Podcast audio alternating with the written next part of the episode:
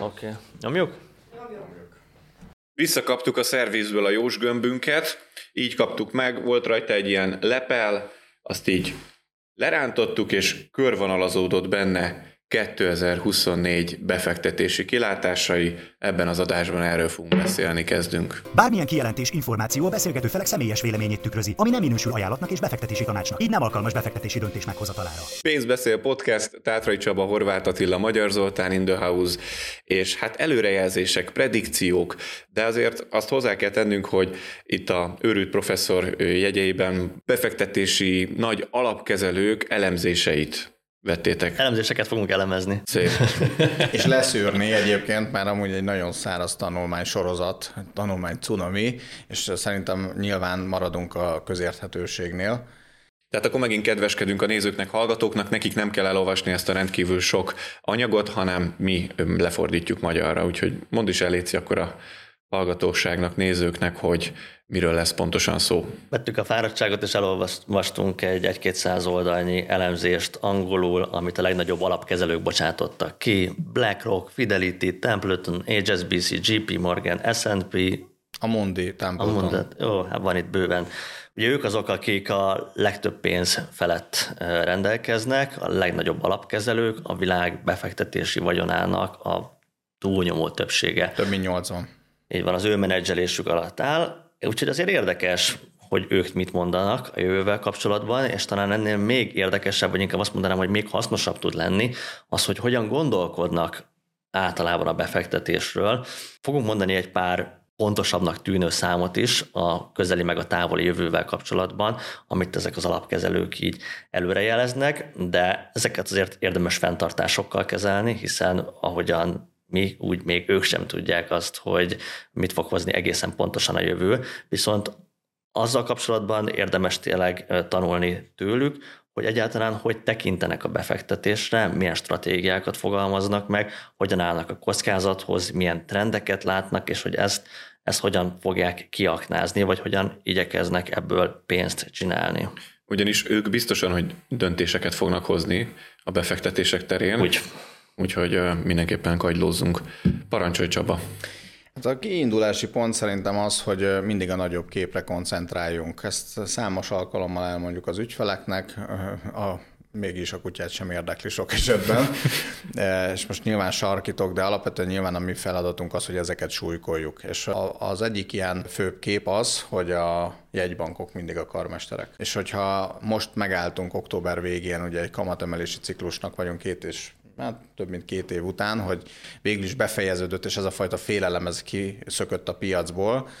Hát látszott, látszott, hogy novemberben több mint kilenc százalékot emelkedett az amerikai részvénypiac, és egy ilyen hurrá optimizmus kerítette hatalmába a befektetőket. Na most ez biztos, hogy ilyen formában nem fog folytatódni a következő évben. Inkább az fog folytatódni, hogy egy ilyen higgadtabb várakozás felé tekintünk, és hogy várhatóan most március, április, május környékén szinte teljesen mindegy, elindul egy kamatcsökkentés. Európai Unióban, Amerikában. És ez milyen lehetőségekkel kecsegtet? Egyrészt ugye, hogyha az államoknak a berendezkedését, itt Magyarországról is van szó, hogyha csökkennek a kamatok, csökkennek a kamatkiadások, ezáltal például az államháztartási hiányok is csökkenni tudnak, az államadósságok is tudnak csökkenni, tehát valójában a, a kormányokon nehez, kormányokra nehezedő nyomás is ugye csökken, és ezzel párhuzamosan azért, hogyha a kötvény kamatok csökkenni fognak, akkor a kockázatosabb eszközöknek a hozamai természetszerűleg elkezdenek emelkedni. Viszont a befektetők alapvetően mindig az alulértékeltséget veszik figyelembe, vagy főbb szempontok között mindenképpen ezt priorizálják. A Standard and Poor az amerikai részvénypiac, és azon belül is például a technológiai szektor egészen masszívan túlértékelt. Ugye pont a Nasdaqot említettük, hogy idén ötvennégy százalék feletti teljesítményt hozott, és vannak olyan üdvöskéi, mint az az NVIDIA, ami kétszázötven százalékot emelkedett, vagy a Meta. Tehát akik például ezekben a befektetésekben gondolkoznak a következő egy-két évben, akár spekuláció szempontból, akkor az brutálisan nagy kockázatot vállal azokhoz a piacokhoz vagy szektorokhoz képest, amik egyébként nagyon jó árazáson futnak. Ilyen például a kötvénypiac. Ugye szerintem tényleg egy nagyon fontos, és azt minden befektetőnek érdemes szem előtt tartani, hogy a, a jegybankok ugye általában mire, miben gondolkodnak. Itt már tényleg be lett lengetve az, hogy csökkentik majd a kamatokat. De ami szerintem nagyon érdekes, hogy és talán itt az átlag befektetői várakozások és a nagy alapkezelőknek a kilátásai között lehet egy kis különbség, hogy nagyon sokszor azt látom, hogy befektetők arra számítanak, hogy visszatérünk így a Covid-hoz, vagy a Covid előtti érába, és kb. Ugyanúgy ingyen lesznek majd a hitelek, meg hogy, úgy, hogy ez a nulla százalékos kamatkörnyezet jön. Ennyire nem optimisták a nagy alapkezelők, ők... Más... Sőt, óva intenek, mert három százalék feletti inflációt mondanak például. Igen, tehát ők, ők inkább azért úgy fogalmaznak, hogy már számítanak kamatcsökkentésre, de érdekes, hogy azért egyik egyetlen tanulmányuk sem arról szól, hogy igazából ez lesz az a dolog, ami a, leg, a következő évnek a legnagyobb üzlete lesz, mindenki vegye a hosszú kötvényeket, és hogy itt le, új, újba padlót fognak fogni az alapkamatok, hanem inkább azt mondják, hogy egy óvatosabb kamatcsökkentés jöhet, és hogy annyira egyébként nem is fogalmaznak meg ezen a téren konkrétumokat, ez, ami egyébként nagyon érdekes, mert egy évvel ezelőtt végignéztük az elemzéseket, akkor, akkor még sokra, sokkal bátrabban mondták azt, hogy idén lesznek kamatcsökkentések, nem jött be, helyett emelték tovább a kamatokat, idén, visz, idén viszont már, már inkább csak azt mondják, hogy, hogy arra azért lehet számítani, hogy lesz kamatcsökkentés, de hogy, de hogy nem lesz annyira drasztikus, igen, és hogy ezt szerintem egy, ezt azért azt a részét ebből érdemes kiolvasni, hogy, hogy kockázatok itt továbbra sem is maradnak, és hogy nem fogunk visszatérni egy ilyen hurrá optimizmusba a következő évben, hanem, hanem azért ezt is érdemes kis fenntartásokkal kezelni. Persze nagyon örülünk neki, hogyha majd levágják öt és félről egyre a kamatot, pezsgőt bontanét hirtelen mindenki, de hogy inkább ne ebből induljunk ki, hanem egy, egy lassabb, óvatosabb, fokozatosabb mérséklésből. Jövőre egyöntetően az, az alapkezelők arra számítanak, hogy száz-százötven bázispontos kamatcsökkentést fognak végrehajtani a jegybankok, tehát ez egy ilyen egy-másfél százalékos kamatvágást feltételez, aztán majd természetesen látjuk, hogy ez mennyire reális, de minden esetre a két százalékos inflációs célhoz képest magasabb inflációt várnak jövőre. És pont ezért, mivel azért sok a bizonytalanság, geopolitikai, gazdasági, mert jellemzően egyébként az amerikai gazdaság azért jelentősen fog csökkenni a dinamikáját tekintve, ami idén azért meglepetést okozott, lássuk be, Európai Unióban szintén csökkenés várható, és hát alapvetően pont azért egy ilyen úgynevezett dinamikus eszközallokációval javasolt. Mit, mit is jelent ez ugye a bifidus essenzis a befektetési piacon belül? Ez ugye azt jelenti, hogy, hogy soha nem egy-egy befektetésre kell raknunk a teljes megtakarítási vagyonunkat, hanem érdemes szélesen diversifikálni, érdemes egyébként mondjuk ezek között átmenetet is képezni, tehát ami mondjuk az elmúlt egy-két évben magyar állampapír az jól teljesített, az lehet, hogy jövőre már nem fog annyira impozáns hozamot, kamatot hozni, mondjuk, hogyha az eurós kamatokat nézzük, mert mondjuk a piacon találunk magasabb biztonságban, magasabb kamattal is eszközöket. Az amerikai részvénypiacot nem kell elengedni, ezt az azért egyöntetően ki lehet olvasni a nagy alapkezelőknél is, hogy huszonnégyben, huszonötben további emelkedést, újabb csúcsokat várnak az amerikai részvénypiactól, de azért, amit az elmúlt két hónapban láttunk, azt nem szabad projektálnunk a következő két évre sem. És természetesen ugye beletartozik az, hogy amíg idén alul teljesítő szektorok voltak, egészségügy, osztalékfizető részvények, vagy éppen a megújulók, erről ugye külön-külön készítettünk már podcastet, ezek a következő egy-két évben jelentős növekedést mutathatnak. Erről azért például a BlackRock elemzői eléggé komolyan meg vannak győződve, az egészségügy esetén ugye például ott az öregedő társadalomra hívják fel a figyelmet, és ennek a veszélyére, hogy egyre többen mennek nyugdíjba, és ez a fajta iparág egyre nagyobb kapacitással fog működni. Egy pár dologra hadd reagáljak, ugye mondtad egyrésztről ezt a dinamikus bifidus essenzes hozzáállást. A BlackRocknak is van, pont a BlackRocknak van ezzel kapcsolatban egy ilyen jó ábrája, grafikonja, majd bevágjuk, ahol azt nézték a dinamikus hozzáállásban, mi lenne akkor, hogyha összehasonlítanánk egy olyan portfóliót, amihez nem nyúlunk hozzá egyáltalán, egy olyat, amit évente újra rendezünk, és egy olyat, amit fél évente rendezünk újra. Ugye valahol ez is a dinamika, hogy időnként hozzányúlok, és hogy milyen sűrűséggel vizsgálom felül a portfóliómat. És az jött ki, hogy a kétezer-húsz és huszonhárom között lényegesen jobb eredményt értek el azok a portfóliók, amik sűrűbben lettek átrendezve, míg a korábbi időszakban csak éppen, hogy alig lettek, alig bírt jobb eredményekkel. Ők arra számítanak, hogy a következő időszakban jobb eredményeket lehet azzal elérni, hogy sűrűbben vizsgáljuk felül a portfóliót. Persze ezt azért hadd tegyem hozzá, hogy amikor az ilyen hipotetikus eredményeket nézzük, és azt mondjuk, hogy egy-két százalékkal jobb eredményt lehet elérni akkor, hogyha sűrűbben felülvizsgáljuk, akkor ezek a kimutatások vagy teszteredmények, ezek nem veszik figyelembe a költségeket. Szóval azért szerintem egy kis befektetőnek ennél sokkal, de sokkal átgondoltabban kell hozzáállni, és nem az, hogy akkor fél évente teljesen lecserélem a portfóliót, de az, hogy mondjuk sűrűbben tekintsenek rá, az, az mondjuk szerintem egy értékes gondolat, ez már csak azért is fontos, mert egyrészt egy válságból való kilábalásnál ott mindig újra rendeződik a piac. Tehát bármelyik válságot megnézzük, akkor az új érában teljesen más vállalatok szoktak jól teljesíteni, mint a megelőzőben. És hogy most az előző, az előző érában a technológiai vállalatok teljesítettek a legjobban. Nem annyira biztos, hogy a következő érában is ezek fognak, vagy nem biztos, hogy ugyanazok az internetes vállalatok fognak jól teljesíteni, mint a megelőző öt-tíz évben. Úgyhogy ezeket azért így érdemes észben tartani. Még egy dolog, hogy ugye itt a, nem az új érára, az új rezsimre, arra nem csak a kamatok miatt számítanak a nagy alapkezelők, hanem egyrészt, amit Csabi is említett, hogy van egy geopolitikai váltás. Szerintem ezt most már mindenki érzi, nem csak azért, mert hogy így a háború korában vagyunk, hanem abban is, hogy kicsit azért így megosztottabbá vált a világ azon a téren, hogy mikkorábban így Amerika ernyője alatt az ő bábáskodásában így fejlődhetett a világgazdaság. Most már azért itt vannak új szereplők, Kína, bizonyos téren Oroszország és India is jön föl. Igazából most már mindenki szeretne kiszakítani egy egyre nagyobb szeletet a tortából, ami odáig vezet, hogy jobban töredezik a gazdaság.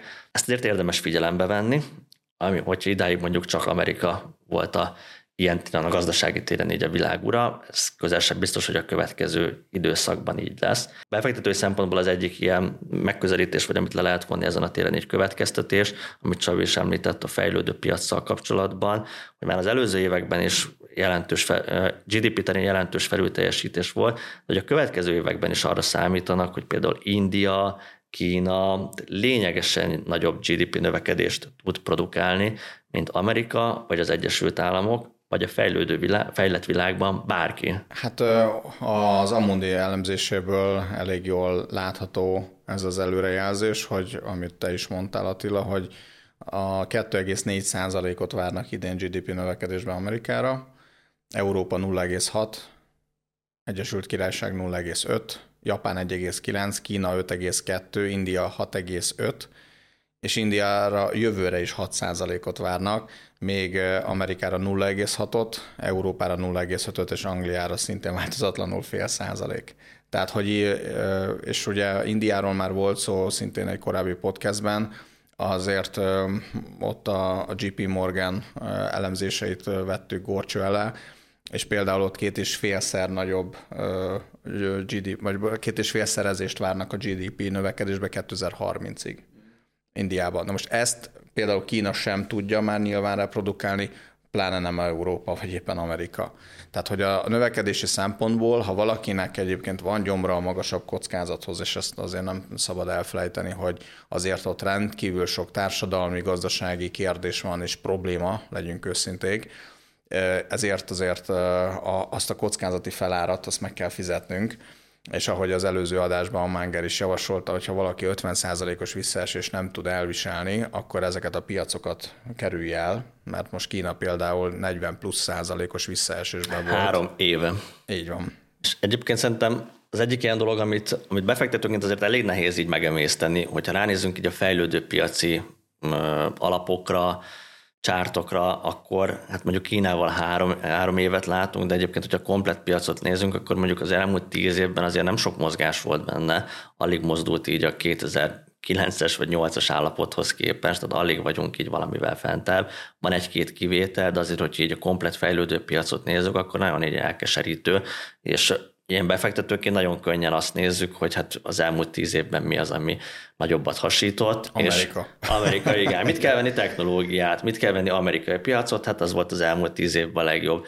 És az alapkezelők egyébként nagyon sokszor kiemelik azt, hogy a fejlett világban, például Amerikában alulsúlyoznak, fejlődőben pedig felülsúlyoznak. Alul és felülsúlyozás, ez nem azt jelenti, hogy nem vesznek fejlett piacot, tehát nem vesznek Amerikát, és helyette csak Kínába meg Indiába fektetnek, hanem mind a kettőben van részesedésük, de az arányokat azt jobban eltolják az egyik vagy a másik irányba. Mondjuk hatvan-negyven arányba például ez egy ilyen eltolás, tehát hogy mind a kettőben azért vaskosan benne vannak, de azt lehet tudni, szintén közgazdaságtani alapelv, hogy ha csökkentik a kamatokat, illetve ezzel párhuzamosan a dollárnak az ereje is csökken, akkor a feltörekvő piaci devizák, feltörekvő piacok, hogy en bloc egyébként jobban tudnak tündökölni, és tudnak emelkedni, és van egy olyan szektor, például a small cap-ek szektora, tehát a kiskapitalizációs vállalatok, mondjuk ami egy-három milliárd dolláros értéken futnak, hogy amikor recesszió körüli időszak van, vagy egy jelentős gazdasági csökkenés, és mondjuk elindul egy jegybanki kamatcsökkentés, akkor egyébként ezek történelmileg jól tudnak teljesíteni. És például az értékalapú befektetések, tehát a value rész nagyon jó árazásokat látunk globálisan. Tehát az, az még egy kifejezetten, azt több helyen olvastam, és kiemelik, hogy az értékalapú befektetések korát, hát ugye erre már utaltam, mint például akár az osztalék papíroknak egy része is itt forog, alapvetően növekedést várhatunk. Ugye van olyan elemzés, ami szerint így a következő tíz évben az értékalapúaknál két-háromszor akkora hozamra számíthatunk, mint a növekedési részvényeknél. Az előző tíz év egyébként a növekedéséről szól, és arra számítanak, hogy a következő éra az talán inkább az értékalapúról szól. De, de, de, de, de azért érdemes ezt is kicsit mélyebben tekinteni, jobban így átnézni, mert itt azért ennél összetettebb, amikor, amikor jövünk ki egy válságból, meg amikor ennyire így tagolódik szét a piac, ugye idén is azt láttuk, hogy van a technológiai rész, az es and pén belül is van hét cég, ami mondjuk a nyerességnek a kilencven százalékát produkálja, a többiek meg így vegetálnak, több mint fele veszteségben van.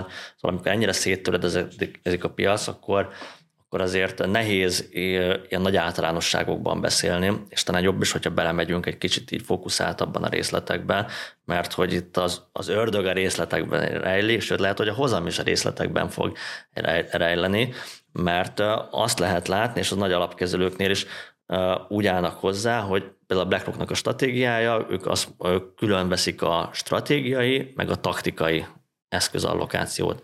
Taktikai egy-másfél év, az, ami ebben az időszakban belátható, meg jobban fog teljesíteni. Stratégiai, ami az, ami a tíz plusz éves időtávban jól működhet. Ugye amikor a stratégiait megfogalmazzák, akkor a nagy megatrendeket nézik, például látják azt, hogy van egy ilyen geopolitikai hatalomváltás, akkor van egy klímakatasztrófa, amire így vagy úgy reagálni kell az emberiségnek, van egy technológiai forradalom, van egy öregedő társadalom, amit Csabi is említett.